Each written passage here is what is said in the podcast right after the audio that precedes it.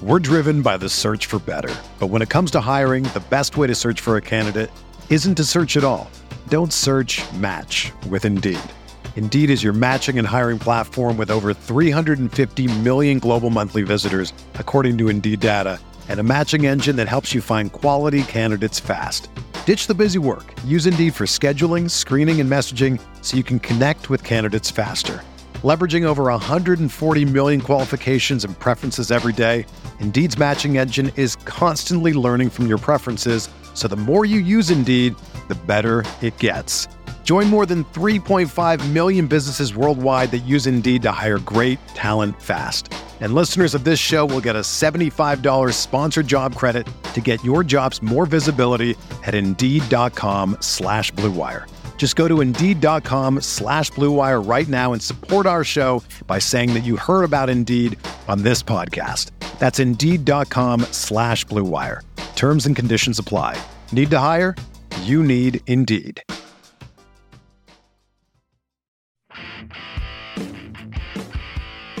And welcome to Nats Chat for Monday, March 15th, 2021, along with Nats insider Mark Zuckerman of MassInSports.com. I'm Al Galdi, host of the Al Galdi podcast. You know, we got the news on Sunday that, in fact, A-Rod and J-Lo are sticking together. You see, two is better than one. So I don't know if we're like the A-Rod and J-Lo of Nats podcasting, Mark, but maybe there's some kind of good juju from their situation that we can get in our circumstance. I'm not even going to ask which of us is who in that relationship there, but I will just say, we're going to start off on a real tangent here, but I've been thinking for the last year, every time we see A-Rod, you know, appearing at like the Super Bowl or New Year's Eve or the inauguration, like J-Lo's got to be one of the only people in the world that is a bigger name than A-Rod. And we're like, he's second fiddle. And I've always thought that's impressive that he could actually handle being second fiddle. Maybe that was some of the issue there. I don't know. Hopefully they can work this out and he's okay with being second fiddle because clearly she's number one in that relationship, right? Maybe she just had no idea about the PED stuff and someone smartened her up and now she's like, wait a second, he cheated? He took PEDs? I can't trust that home run total, that OPS total. Forget you. Get out of here. So they had to maybe work through those things. I don't know. You know, if he had hit 500 legitimate homers, she'd be okay with it. But 700 illegitimate, that's a different story. That's a problem. That's a problem. Well, lots to do today on the Nats Chat podcast. Plenty to discuss. We had an injury scare for Steven Strasburg on Sunday. Stop me if you've heard that before. How scared should we be? Hopefully not too much, but we'll get into that coming up here in just a bit. Joe Ross certainly seems has extended his lead in the competition for the number 5 spot in the Nats rotation. Victor Robles has been looking very good in that leadoff spot. Carter Kieboom not looking as good, at least not so far. Is it time to count out Tanner Rainey for the start of the season? Maybe the Nats' best reliever are going to be unavailable to begin the year, and we'll get into the latest regarding the Nationals and fans being in attendance for games at Nats Park at the beginning of the regular season. We're closing in on opening night. April 1st is sooner than you may think here. Nats, Mets, presumably, right? Max Scherzer, Jacob deGrom, cannot wait for that. You can hit us up on Twitter. Continue to get so many great tweets from you guys at Nats_chat. You can email us, natschatpodcast@gmail.com. You have questions, you have comments, you have advertising inquiries. We want to hear from you. You can hit up the mastermind of this podcast, Tim Shovers, again, natschatpodcast@gmail.com. And you know, Mark, last episode, we solicited for emails, especially from Nats listeners beyond just the DC area. And we continue to be just inundated in emails and, you know, alerts from people from outside the DMV who are Nats fans who are listening to this podcast. The Rally Mullet listening in Chambersburg, Pennsylvania, 2 hours away from South Central or in South Central PA. He writes, I mention this because there is a pocket of Nats fans in Pennsylvania. We all root for the Nats. Eric J. in the Dominican Republic from the hometown of Luis Garcia sent us a very nice email. We got an email from Bernie, used to live in Virginia, now living in Denver, hitting us up. So the Nats representation across the country, across the globe, Mark, continues to be very strong. Like we've been saying all along, it knows no bounds. And my wife has given us a new challenge. She heard the podcast where we were talking about North Korea, trying to break through there. She has an even greater challenge for us. She'd like us to get a listener on the International Space Station. Do you think we can do that? Ah, can we pull that off? I don't know. We can try. That would be a big step for us if we can get off the planet, you know, but I think it's doable. I think it is possible. There've got to be Nats fans up there in weightlessness. I think we can do it. I am with you on that. I just want to get an email from Smiley Gonzalez. I think if we get that, we've truly arrived. So hopefully that's coming. Smiley, we're calling on you to hit us up, all right? Well, what name would he go under, and would we know it was actually him? That's a good question. I don't know. Ask Jose Rio. Maybe he would know. I don't know. We'll see. All right, man. So Sunday, it's kind of a ho-hum day in national spring training land. You're not really anticipating much. These are kind of the dog days of the Grapefruit League season.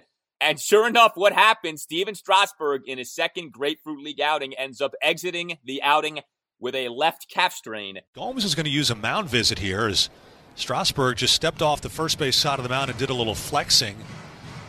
Like he might have a cramp or something in his leg.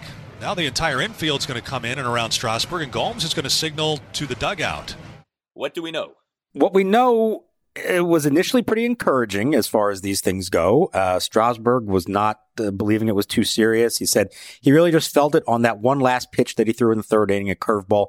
Calf grabbed me a little bit, and luckily the reports and stuff from the doctor is nothing major. If you've seen the video of it, you can see he just kind of lands a little awkwardly on his left foot. He kind of hops a little bit, kind of testing it out. Trainer came out to talk to him, and Davey said it was no real conversation. They just wanted to find out where it was and then obviously get him out of the game because it's spring training and you're not going to take any chances there. Now, Strasburg is saying, hey, this is a real game, certainly a big game late in the season, postseason. He'd still be pitching through it. I think that's what they always all want to say, and ultimately, they're not the ones making that decision.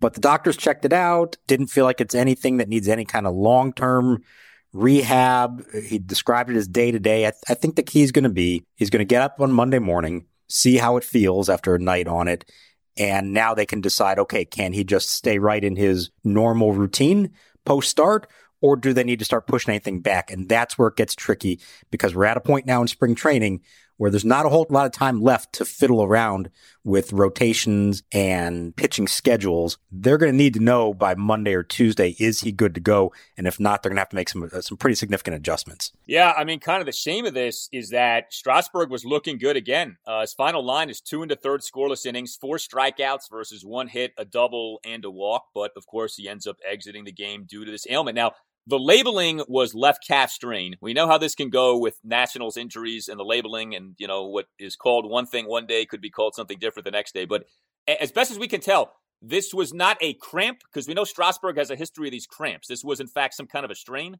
So he referred to the fact that he's had cramps before and tried to pitch through them and described this as something different than that. And he knew it was something different.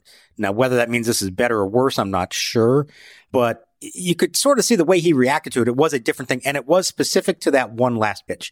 He was insisting on that this was not something that he was feeling building up over those 3 innings. It was just that one pitch probably landed a little awkwardly, and they'll go from there. So, I mean, look, I want to tend to not be too concerned here and believe that it's not a big deal and they're being, very careful with it. But like we're always saying with Steven Strasburg, the key isn't so much does he, how does he look when he's pitching, and even, what happens to him after that start. It's 5 days later, is he taking the mound again? Is he able to come back and pitch and have no problem? So it's one thing for him to come back and maybe 5 days from now he's on the mound again and everything's fine. Okay, that's great. But then we still need to see it again 5 days after that to know for sure. And now you're talking about the end of spring. So this isn't going to be something that we're never going to be asking him about it again. Even if he's back on the mound in 5 days, it's going to be on everyone's mind. And so, we're getting close to that point where it's at least going to be a question mark going into opening day. Doesn't mean it's going to affect him, but there's not really enough time for him to go make multiple starts and say everything's fine, and then this is no longer even a concern of anyone's.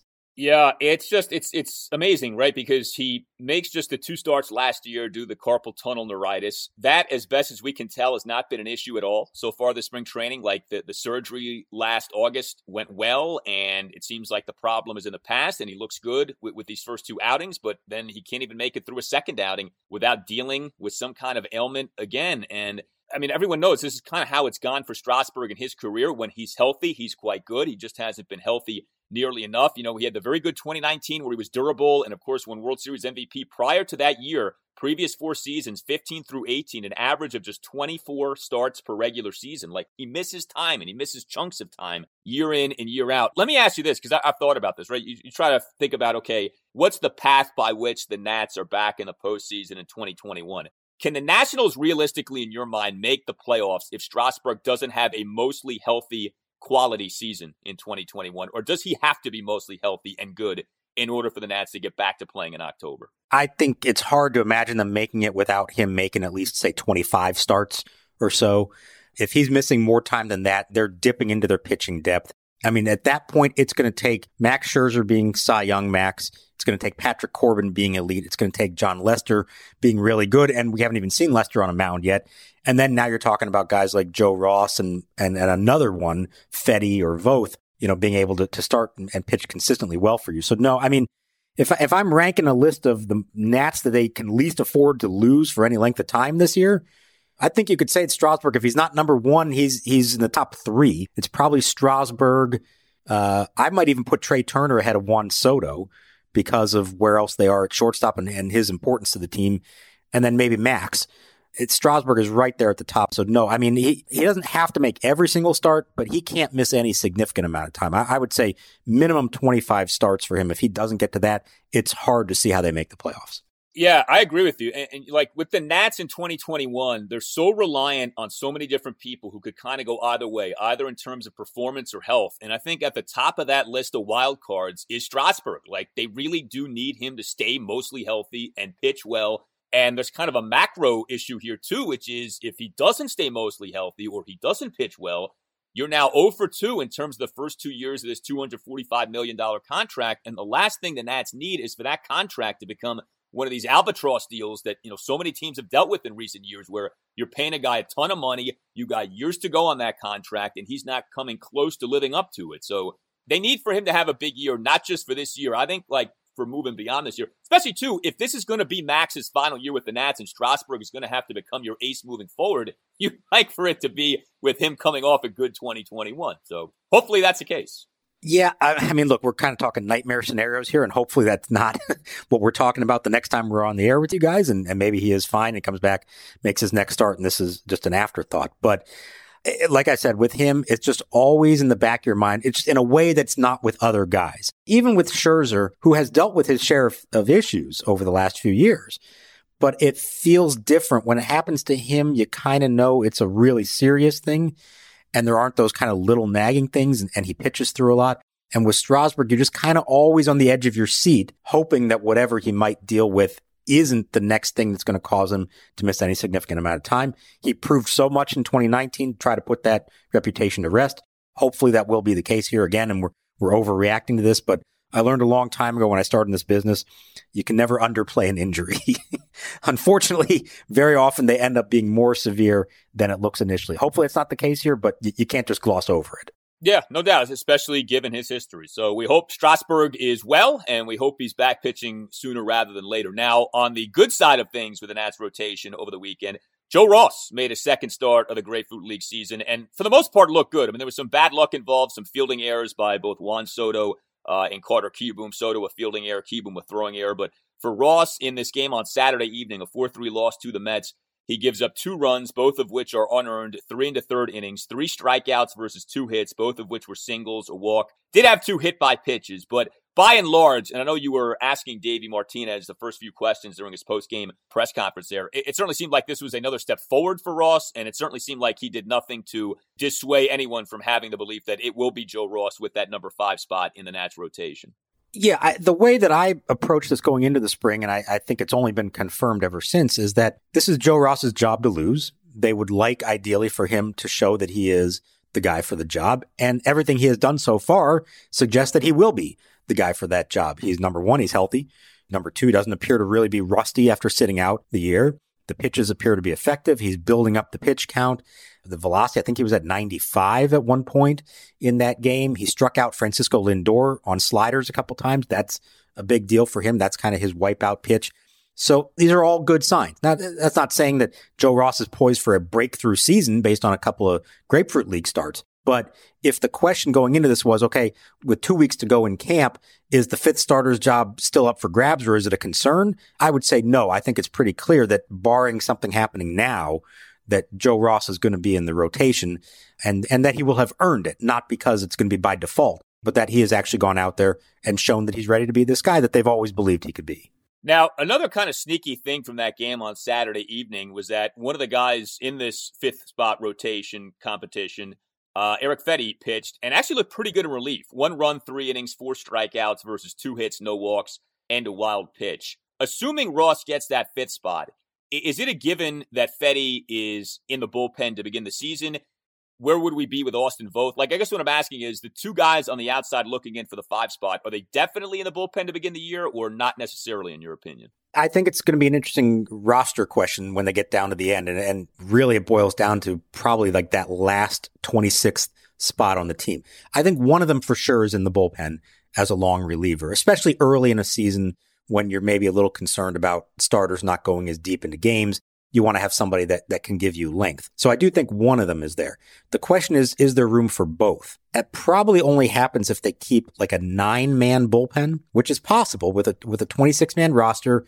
If you don't feel like you need that extra bench player, that maybe you would keep 9 relievers, in which case maybe they both make the team. The problem there is, yeah, it's a nice insurance policy to have if somebody gets knocked out early or you got to, whatever situation that you need on back-to-back days, you need long relievers. But generally speaking, you're not going to need those guys a lot, if things go well.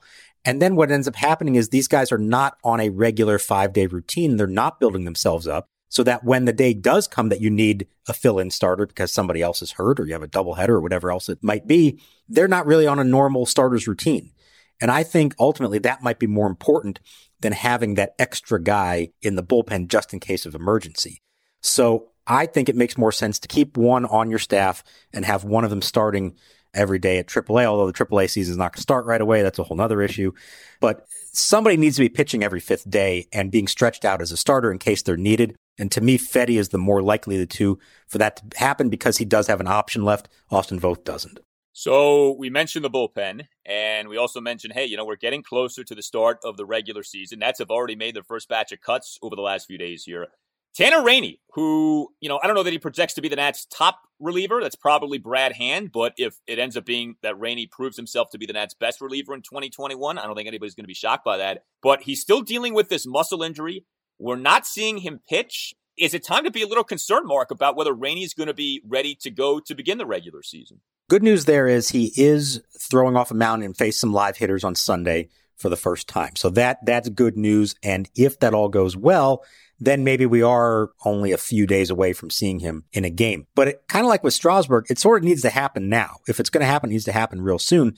You don't want a reliever to only have, 1 week's worth of spring training games and then now go into the season and be counting on him. Yeah, you could do it, but what you don't want to have happen, and I've seen it happen with this team before, when that season starts, your manager needs to know that your relievers are available to pitch back-to-back days.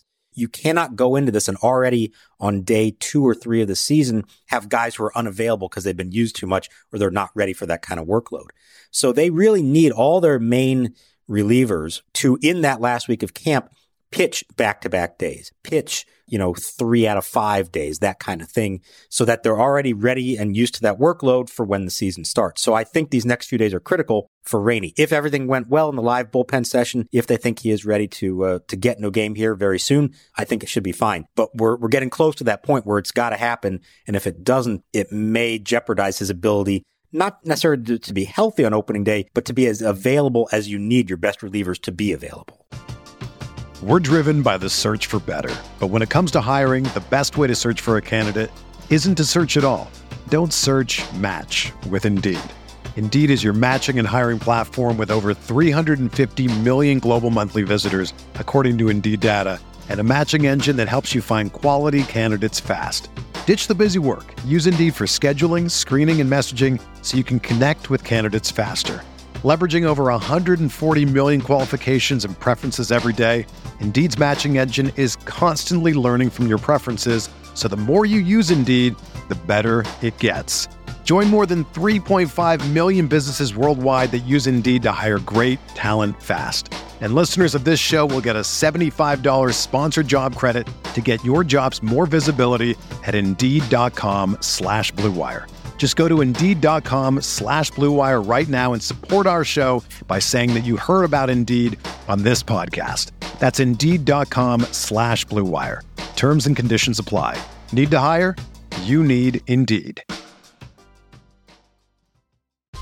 Whether you're a world-class athlete or a podcaster like me, we all understand the importance of mental and physical well-being and proper recovery for top-notch performance. That's why I'm excited that Unified Healing is sponsoring this podcast. Unified Healing is a new and super innovative global network of wellness centers powered by Energy Enhancement System, or EE System. If you haven't heard of the EE System, you'll want to listen up. This technology promotes wellness, deep relaxation, purification, and rejuvenation.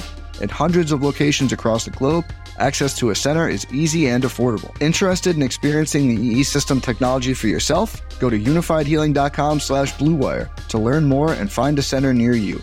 That's unifydhealing.com/bluewire. No material or testimonials on the Unified Healing website are intended to be viewed as medical advice or a substitute for professional medical advice, diagnosis, or treatment. Always seek the advice of your physician or other qualified healthcare provider with any questions you may have regarding a medical condition or treatment and before undertaking a new healthcare regimen, including EE System.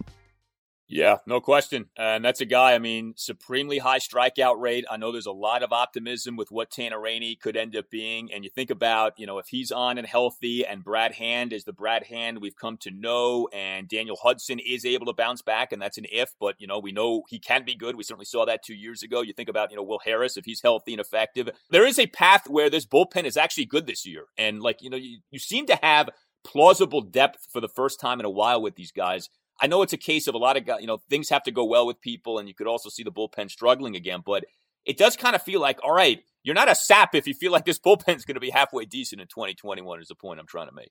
Right, and the key there also is all the quantity of potentially quality relievers you have. Now, in a perfect world, you got five guys that you can count on, and they're all great. Well, we all know that's more likely not to happen. But if you have a pool of that many candidates, and then one of them is hurt or ineffective, and one of them, hey, just doesn't have it or is having a rough year, then at least you still have other options. And the problem that they've run into the last several years is they went into a season counting on, you know, three guys maybe, and then one or even two of them blow up and either are hurt or totally ineffective. Cough, Trevor Rosenthal. 11 out of 14 balls, and look out, that'll get away. And it's ball four. And now Davey has no choice but to rely on one guy or two guys every single night. And you saw what that effect was on Sean Doolittle and even on Daniel Hudson somewhat last year. So the more potential quality arms you have down there, the less he has to rely on one or two of them, the better they are in the long run. So that's where I do think all this ties in together. Can they still be a good bullpen even if Tanner Rainey is hurt? Yeah, but the more you have of them, you can afford to have one of them go down. And, of course, few things will help the bullpen like the rotation, getting back to where we know it can be and has been. Last year, a really bad year for the rotation. Hopefully this year, going to be a lot better. So we know that one of the most dangerous things you can do is read too much into spring training game stats, right? I mean, you're talking about just a wide range of competition that people are facing, i.e. so many people who aren't going to sniff the majors in the upcoming season. You're also, of course, talking about very small sample sizes. So, you know, if a guy is like hitting really well, it may be based on, you know, 5 games, which is like, okay, what does that really mean? So with that as kind of a caveat, we did want to highlight something. And that is that Victor Robles so far, and he's been the Nats' primary leadoff man, is doing quite well. Victor Robles through games on Sunday, a .407 on-base percentage in this Grapefruit League season. And it's not just based on getting hit by a bunch of pitches, all right? He's drawn some walks. He's gotten some hits. He's doing the thing, Mark, that we talked about a few weeks ago on this podcast where it's like, well, this is what you need to do in that number one spot. And so far, he's doing it. We're not trying to overreact. We're not trying to read too much into this. But it's feeling like, okay, this is kind of exactly what you would want to see if Robles is going to end up being the leadoff man that the Nats want him to be. You may not want to overreact, but maybe I do. Maybe I want to actually read too much into this. No, you're right. I've seen enough of it over the years to know that you got to be really careful about spring training. And it's really more about how they look than what the numbers are. But here's what I can tell you based on what I've been able to see, and certainly what I'm hearing from the people who are down there, is that he does look like a guy who is poised to be their leadoff hitter. He is kind of embracing this idea, like you said, drawing walks, 4 of them. You know, they don't want him to lose his aggressiveness. If he gets a good pitch to hit early in the count, they want him to swing at that. And he is, but he's also showing an ability with 2 strikes to take an outside pitch that's down and away and not swing at it. That's one of his biggest issues. Or to take a pitch on the corner and just stick the bat out and poke it to right field for a hit. He's had a couple of those. So these are all very encouraging signs of a guy who seems to understand what it is they're asking him to do and is now putting into practice. Now, I'll throw one more stat out at you. He's 4 for 4 on stolen bases, and that would obviously be a big part of leading off. And he's a guy who has the ability to run as well. He just needs to get on. So 2 weeks to go. A lot can still change. It's still relatively small sample, but it was clear to me coming into this that Davey's preferred 1-2-3 was Robles, Soto, Turner. And so far, that has worked. And my belief is that unless it falls apart here in the next couple of weeks, this is what we're going to see to open the year. Now, it's then up to them to actually be able to do it when it counts. But so far, the signs are pretty positive and suggesting to me that this isn't just a, let's take a look at this in spring training and give it a try. It's, okay, this could actually be what we do. And I think they're pretty satisfied with the results so far. In terms of the fielding, I mean, we all know the story with Robles. Excellent defensively in 19, really saw the defense plummet in 2020 due to the change in his body type. He bulked up and really harmed him defensively. We haven't seen or heard much about how he's looked defensively so far. What have you been able to gather in terms of how he's doing in that regard? It definitely seems like improvement there. He's made a couple of diving catches, including one that he was coming in on Sunday. That was a real issue for him last year. The ball's in.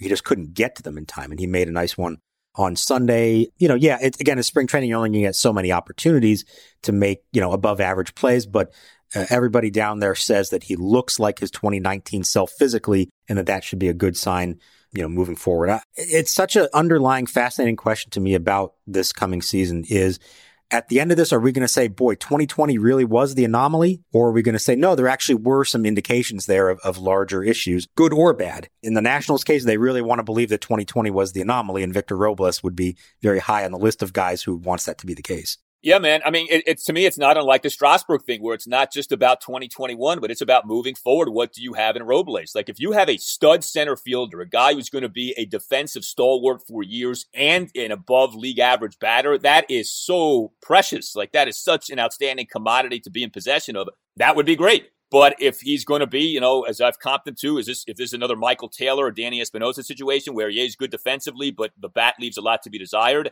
then that's a different story. But if you've got yourself like a franchise caliber center fielder out there, I mean, that is a game changer. And with him and with Soto, and if you lock up Trey Turner, like that is a beautiful foundation to have from a position player standpoint for years to come. So it's a big, big year for Robles. Think about this historically. How many center fielders have they gone through? I mean, they've never really consistently found that guy who could anchor that position for years and years. They've had good seasons, like Denard Span was good for several years. Then he dealt with injuries. They tried Michael Taylor there. I mean, they've had so many, and they all kind of fit the same prototype, that sort of fast leadoff guy, good speed, and very few of them have actually lived up to what they were trying to make them into. Maybe Victor Robles actually will be that guy who lives up to it. Yeah. And, we hear all the time in baseball, right? You want to be strong up the middle. If you have moving forward, I mean, we'll see about catcher, right? But Trey Turner at shortstop, eventually, hopefully, right? Luis Garcia at second base and Robles in center. You could do a lot worse than that. Like, that's a pretty nice thing to have going up the middle moving forward. And then a guy named Juan Soto in right field, who's not too bad either. Yeah, you could make hay with something like that, no doubt. Mark's got another installment of Storytime coming up, a Storytime involving Frank Robinson. Cannot wait for that. We'll get to that in a moment here, but we did want to address a couple of other things. So Robles is trending well. Carter Kieboom, unfortunately, at least so far, is not. Through games on Sunday, Kieboom, 182 batting average, 250 on base percentage, 273 slugging percentage. He had that throwing error in the Joe Ross outing there the other evening. Again, it's early. Again, it's spring training. We don't want to overreact, but they obviously need Kieboom to be better this year. And I think the concern too is this: if Kieboom's not up to the challenge to be a quality every game third baseman, what are we talking about here? I guess what Josh Harrison would be your third base option at that point. That's the scary part of this. And that's why it seems to me that they are really going to be committed to Carter Kieboom, at least to start the season, unless something really strange were to happen, because unlike a year ago where they knew they had Asdrubal Cabrera, they're not really in a position like that right now. They don't have that other guy. Yes, Harrison could do it, but they feel like his value is his ability to play a bunch of positions and come off the bench, and he's not really an everyday third baseman. There was always that thought of, well, maybe Luis Garcia makes the team and he could play second, and then Starlin Castro moves to third, but Castro's not taking any time at third base this spring. He's not taking grounders there. Garcia's pretty much been restricted to second base and shortstop, and they're really concerned about Garcia's long-term development. They do not want to rush him. They had to bring him up last year because of the Castro injury, but they're not going to force that issue if they don't have to. So despite what the numbers may say and even what the eyes may be telling you, I feel like they are going to be committed to Carter Kieboom at least to start the year, and then it's going to be a matter of how long do they ride with him, you know, how long is the rope for him. So, you know, let's see. Hopefully there are, you know, better at bats. I know Davey's talked about he's hit the ball hard and had some bad luck. And, you know, maybe it's one of those cases where he just needs a couple to start, you know, falling in for him. But watching Sunday's game, I saw him swing right through an 0-2 fastball down the pipe. And I mean, that's the kind of stuff you just can't miss, those kind of pitches. And a guy who has 3 extra base hits in the major leagues over like 160 plate appearances. I mean, you've got to be able to barrel up pitches that are hittable, and you know, we're not seeing a lot of that at this point. Yeah, it's interesting with the Nats because one of the things that I think it's easy to take for granted is that all of these highly touted position playing prospects for the most part have panned out. You know, Ryan Zimmerman, Bryce Harper, Anthony Rendon, Juan Soto, you know, even Victor Robles, like, you know, we'll see, but like, it's not like he's been a bust or anything like that. By and large, like the highly touted Nationals position player prospect has worked out, and sometimes amazingly so, like with Soto. It's not a given, though, that these guys pan out. Like a lot of franchises deal with this, where a guy is supposed to be good, and for whatever reason, it just never happens. And you do wonder if maybe Kieboom is that guy where, like, you know, he was well-regarded, first-round pick, and it just doesn't end up happening. I mean, you don't write him off yet. We're not at that point, but it's not, you know, we've kind of been spoiled by this. We're like, oh, he's the next great Nat player. It's like, well, it doesn't always work out that way. A lot of teams have dealt with that. You're right, and it's why I was telling a lot of people like a year ago who were maybe down on Robles, like, well, hang on a second. Like, what he did is kind of the norm. You have your moments as a rookie, but maybe you struggle somewhat. Most of these guys do take a few years before they pan out, and we've been very, very spoiled here over the years with top prospects that not only have panned out in the long run, but were great right from the get-go. Rookie of the year type candidates. Even Ryan Zimmerman, remember, he almost won Rookie of the Year. He lost, I think, by 1 point to Hanley Ramirez for Rookie of the Year. So, I mean, they have a tremendous track record of these guys coming up quickly and being great right at the start. And that's not always the case. It does take time. And so that's why you don't want to write off someone like Kieboom, who's a first-round pick. And obviously, he's a first-round pick for a reason. But I'm real curious to see how long is the rope there? And is that a product of, you know, what other options they have or lack of options they have? Or is it a product of them saying, no, we do still ultimately believe in this guy, and so we're going to let him work his way out of it. One of the negatives that they have to being a contending team every year or believing that they're a contender is that they can't really afford to let guys fail at the big league level. We saw it with Lucas Giolito. You know, you send him to a team that's not expecting to win right away, they can let him have some struggles and figure it out in the long run. And last year with Kieboom, they couldn't afford to let it go much longer. They sent him down for a little bit. You know, where are they at this year? They're in win now mode. And so if he is struggling, do they stick with him or do they say, no, we need to win right now? And then how does that affect his long-term development? Yeah, that's an excellent point, because the Kieboom conversation actually got me to thinking about a guy who was in the news lately with him retiring, and that is Nick Markakis. When the Orioles brought up Markakis in 2006, they were not a good team. And they just kind of threw him out there and said, okay, sink or swim, like this is going to be your time to show us what you can do. And initially he looked awful, but he got better as that season went on. And it was like, you know, you wonder, had they been in contention, had they pulled the plug, you know, who knows what ends up happening with him. And I think that's a great point. Like the Nats don't have that luxury. Maybe that luxury is as little as it's ever been because of the state of the National League East. Like this figures to be a very competitive division this year where every game, every series, certainly within the division is going to be meaningful. So if a guy slumps, say, over the first 2 weeks, it's like, all right, we got to move on to somebody else. So it's a tough spot that they're in with a guy like Kieboom because they want him to pan out. But, you know, you can't just punt away games. And this is why, you know, they always talk about, as much as fans are pleading, like, hey, call this guy up. He's got great numbers at AAA. He's ready. Call him up.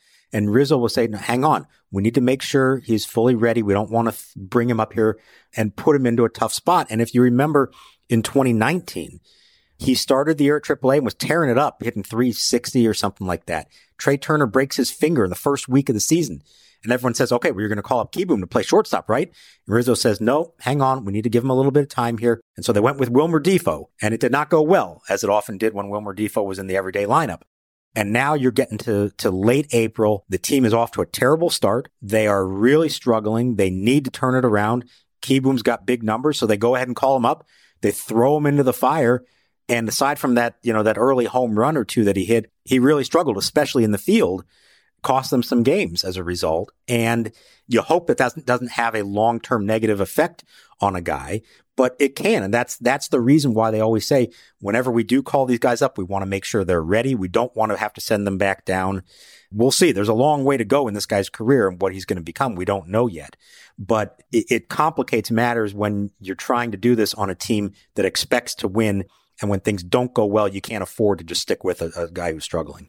All right, one more topic before story time, and that has to do with as the attendance turns when it comes to Nationals Park and what we're going to be looking at to begin the season. So the Nats, as of Sunday, are the last team in Major League Baseball to not have announced plans in terms of attendance at home games to begin the 2021 season. And we say that not as a knock on the Nats because it's not their fault. They're still waiting to see where things stand with Washington, D.C. But understand, with every other Major League team, there is now policy in place regarding what the approach is going to be with fans to begin the season. A lot of you listening probably heard about this. The Orioles this past Friday announcing that they're going to begin the regular season with about 11,000 fans per game at Oriole Park at Camden Yards, operating at about 25% capacity. Could have operated at 50% capacity, as was proclaimed by the governor, Larry Hogan, the previous Tuesday, but said, no, we'll take it at least semi-cautiously. We'll start out at the 25% mark, 11,000 fans. I mean, the O's will be lucky to draw 11,000, but I digress. It's not an Orioles podcast. But with the Nats, we're still waiting, and we're still waiting to see what DC is going to do. Now, we talked about this the last few podcasts. Mayor Bowser last week did certainly indicate that good news was coming in terms of fans being allowed to go to the ballpark, but nothing still has been declared. We keep noting this in this installment of the show. We're getting closer to opening night. I'm sure if you're the Nats, you want to start making plans. You want to be able to start selling tickets. I'm sure a lot of people listening to this would like to be able to purchase tickets if they want to attend. What are we thinking here, man? I mean, are we going to hear something the next few days or what? Is this is the drama going to be prolonged into the next weekend here? I think one way or the other, we're going to have to hear here in the next couple of days. They did say in their letter to the Nationals. Now, remember, they actually did formally send the Nationals a letter denying their request to have fans, but then said we will revisit this in mid-March. Well, it's March 15th. So I think we've reached the middle of the month. So I think we're in the next day or two going to need to know one way or the other what the answer is. And I said all along, I was interested to see what the other cities did and not the jurisdictions that have been more open all along, like Texas and Florida, but what the other cities and states that have been more restrictive over the last year, like California, like Chicago and Seattle and a few others. And they've all, it's not that every team has officially announced, and there's still a little bit of gray area of how many they'll be allowed, but the governments of all those places have said you are approved for X percentage. The majority of teams are around 20 to 25% capacity. There are a few that are less than that, more in the 10% below range. The Tigers are going to be the lowest at 1,000 fans. That could change. The governor of Michigan just gave a blanket 1,000 fans for any sporting event, which is weird because could you at a high school baseball game have 1,000 fans and then also at Comerica Park have 1,000 fans? A little different situation there. You would hope that would, they would adjust for that. New York is allowing 10% at this point. So, everyone else has come out and said it now. And if you're making your decisions based on what any other communities are doing, it would seem like that's a good sign that they are going to at least allow something. But as we've seen from the beginning, DC operates as its own entity. It has the right to do that. The numbers in the district in terms of the virus and the spread of it has been pretty good relative to the rest of the country. And I'm sure the decision makers believe that the restrictions they've had in place have had something to do with that. And, you don't want to risk causing a major outbreak now as we're getting very close to the end of this. So there's a lot of issues to resolve here, but I do think one way or the other, they need to know in the next day or two so that they can start making preparations for it. And my fingers are crossed that they're going to allow at least some number of fans to start the year, and then you gradually build up as it goes along. Yeah, I mean, we hear all the time, right? Follow the science, which I think is the way to go. I think the science, the data says that you should have some fans in the ballpark, and you can do it safely. I mean, one of the beautiful things about baseball is you can do it outdoors, right? Open air. You can very much socially distance with these expansive ballparks. I mean, there's no reason you can't make this work. So I would be really surprised. I mean, it sounded the last time Mayor Bowser spoke about this, like she's going to give the green light on this. I guess it's just a little curious, like, why hasn't it happened already? And, you know, I know we got into this the last time. There is a history here with the Nats in D.C. and the pandemic and, you know, what happened with Juan Soto and, you know, for a while there, that drama about whether the Nats be able to hold games at Nationals Park in 2020. If the Nats don't get the green light to have fans opening night, I think you're going to have some real issues. I mean, the Nats would be furious, and I think they'd have every right to be. Like, no one's saying allow 40,000, but, I mean, can you do 2,000, 5,000, 10,000? Like, I don't think it's unreasonable. This area's done a good job of the pandemic, all things considered. I think people should be trusted to continue to do a good job, and hopefully that's the case. So we'll see. Yeah, I think so. But you're right. There is history in that relationship between team and city, and the relationship would probably be damaged if the Nationals are not given at least some authority to have fans to start the season. All right. So one of the great characters the Nationals have had, and of course he wasn't just a character, he's one of the greatest players in the history of the game, but Frank Robinson, the first manager for the Nationals franchise upon it coming to D.C., you must have like a book of stories from Frank Robinson. But as we get into another installment of Story Time with Mark here, what's a good like Frank nugget you can drop on us here before we call it a show? Yeah, I'm sure we'll get to many of these throughout the course of the season. I've been trying to pick out spring training stories to start out with here because we are in spring training. And let me just start by saying that we've been very fortunate, you know, as many managers as the Nationals have had, they've all been great to deal with from a media standpoint. I've enjoyed getting to know them all.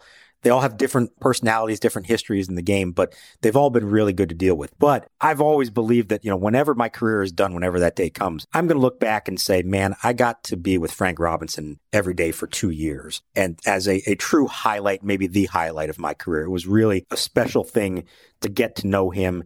And because it was brand new in the city, you know, what it meant to the franchise to have him as their manager.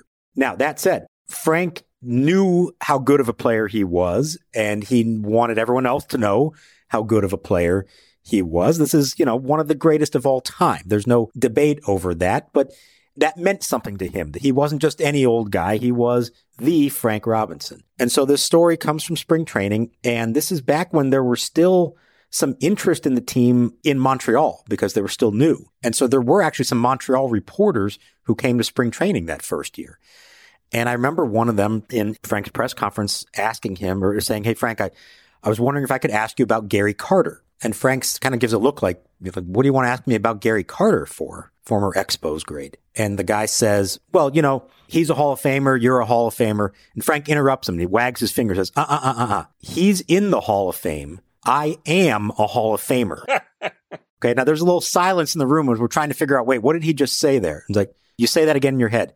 He's in the Hall of Fame. I am a Hall of Famer. And here's what that means. Yeah, there are a bunch of guys who are in the Hall of Fame, and they get in, you know, for their reasons, and in most cases they are worthy of it. But there are a few, like Frank Robinson, who believe that they are in a different class of Hall of Fame. They're the first ballot guys. They're the no-doubters, the inner circle, whatever you want to call it. And even among the Hall of Famers, there's maybe a little bit of class system there. And Frank wanted to make it known. I don't know what his thoughts on Gary Carter as a player, as a person, any of that was, but he certainly believed that he was in a different class than Gary Carter, despite the fact that they were both, you know, have their plaques enshrined in the same room in Cooperstown. That is vintage Frank Robinson. Now, did he stare down the guy the way Frank once stared down Mike Scioscia, or did that not happen? No, we kind of quickly moved on to the next subject, and it was almost one of those, like, everyone paused, like, wait, what did he just say? And it took you a few seconds to figure it out. It's like, oh, okay, all right, Frank, I see where you went there with that one. Again, he loved to have that gruff exterior, and he described himself as the intimidator, and when he needed to be, especially on the field, he was. But deep down, he was a softie. He was and he actually wanted, especially when it came to members of the media, he wanted you to be able to kind of give it back to him a little bit. He did not want people to fawn over him. Oh, the great Frank Robinson. Like, he knew he was great. He didn't need you to tell him that he was great. He wanted you to actually be able to kind of take a punch and give it back a little bit. And I learned that from our good friend Tom Lavero, who had covered him in Baltimore years before that, and had told me when I was starting on the beat, listen, Frank's going to try to intimidate you, but he wants to see, can you take it or not? And it's a tough thing for a young reporter to do. But, you know, hopefully I showed it, and certainly over the course of those 2 years, got to kind of break through that barrier and had a really nice relationship with him. Gary Carter is a worthy Hall of Famer, by the way, just for the record. But you know, it's funny hearing you talk about how Frank would talk about himself, because I don't know if this is abnormal in terms of the frequency with which the Nats have had managers like this, but Frank Robinson, Davey Johnson, Dusty Baker, they all, you could tell, were very proud of their playing careers. And rightfully so. They all three of them had very good playing careers. But they would let you know about things they did. They would let you know about their experiences. Like, it always would kind of come back to them when they would talk about things, especially with Dusty and Davey. Like, they had a way, it seemed to me, I mean, you dealt with them far more than I did, but they had a way of kind of flipping and framing things so that it somehow related to something they experienced when they played back in the day. The number of stories that actually both of them, that Dusty Baker told and Davey Johnson told about Hank Aaron. Well, you know, Hank once told me, or when I was playing with Hank, because they both had in Atlanta at different points in their career. Yeah, no, they absolutely would love to reference that stuff. And they wanted you to know that, hey, they've been through this before. There's nothing that's going to come up now that they've never experienced before. And I think they also both got a kick out of, and at times would be frustrated with the fact that some of their players didn't even know what kind of players they were when they were in the league. That Frank had told the story about, I think it was a foreign player, maybe from the Dominican Republic, who kind of like was talking back at Frank, like, hey, what do you know about anything? And Frank kind of looked at him, and one of the teammates said, like, you know, he played. Like, he's in the Hall of Fame. He's a Hall of Famer. And the guy had to go, like, look him up and didn't even realize that his manager was one of the, 10 to 15 greatest players of all time. And just maybe some of today's players don't really quite appreciate the history and understand what their mentors had been through. Yeah, well, Frank meant a lot to the franchise. I know it didn't end in the best of ways, but that 2005 season, especially the first half of that 2005 season, I mean, 50-31 over the first 81 games with that roster. Okay, I mean, that was not a 50-31 roster. I remember the run differential was putrid too, and they went 50-31. That is good managing when you can take a team like that to 50-31. He never got enough credit as a manager, so he never made the playoffs as a manager with all his teams, but in almost every case, his teams outperformed what they were expected to do. He received Manager of the Year votes, I think every team that he managed for, at least one of those years, he received votes for it. He did have a way of getting more out of his teams. He was never blessed with a great roster anywhere that he managed. And I think he probably deserves more credit. We don't think of him as being a great manager. I think he deserves more credit than he gets. I'm with you on that. You tell us what you think. Hit us up on Twitter @Nats_chat. Keep the feedback coming via email. We want to know where you're listening from. The international representation for Nationals Nation really has been impressive. Intergalactic. That's right. If do as Mrs. Zuckerman wants. We want representation from the universe, from the space skies at some point here. But Nats Chat Podcast @gmail.com. For advertising inquiries, hit up the man behind all of this, the great Tim Shovers. Again, Nats Chat Podcast @gmail.com. For Mark Zuckerman, I'm Al Galdi. We'll talk to you next time on the Nats Chat Podcast. There's Frank Robinson and Mike Scioscia having some words. Look at this. Mike's hot, so is everybody else. Will Cordero is pulling Mickey Hatcher away from the pack. But Frank Robinson thought Brendan Donnelly, even before throwing a pitch, even before warming up, he wanted the umpires to check the glove.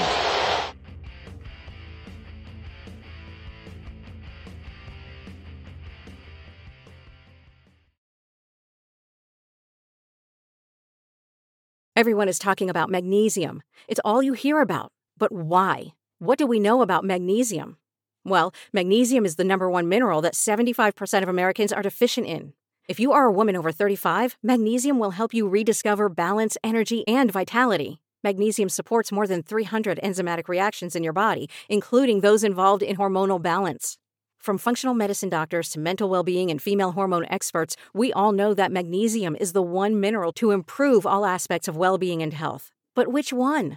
Magnesium Breakthrough from Bioptimizers. The trusted choice recommended by leading experts, with 7 best-absorbed forms of magnesium to ensure your body receives the support it needs for overall well-being. Go to bioptimizers.com/balance today and use code BALANCE10 for 10% off. Support your journey to wellness at bioptimizers.com/balance. Magnesium Breakthrough from Bioptimizers, your foundation to optimal health and vitality.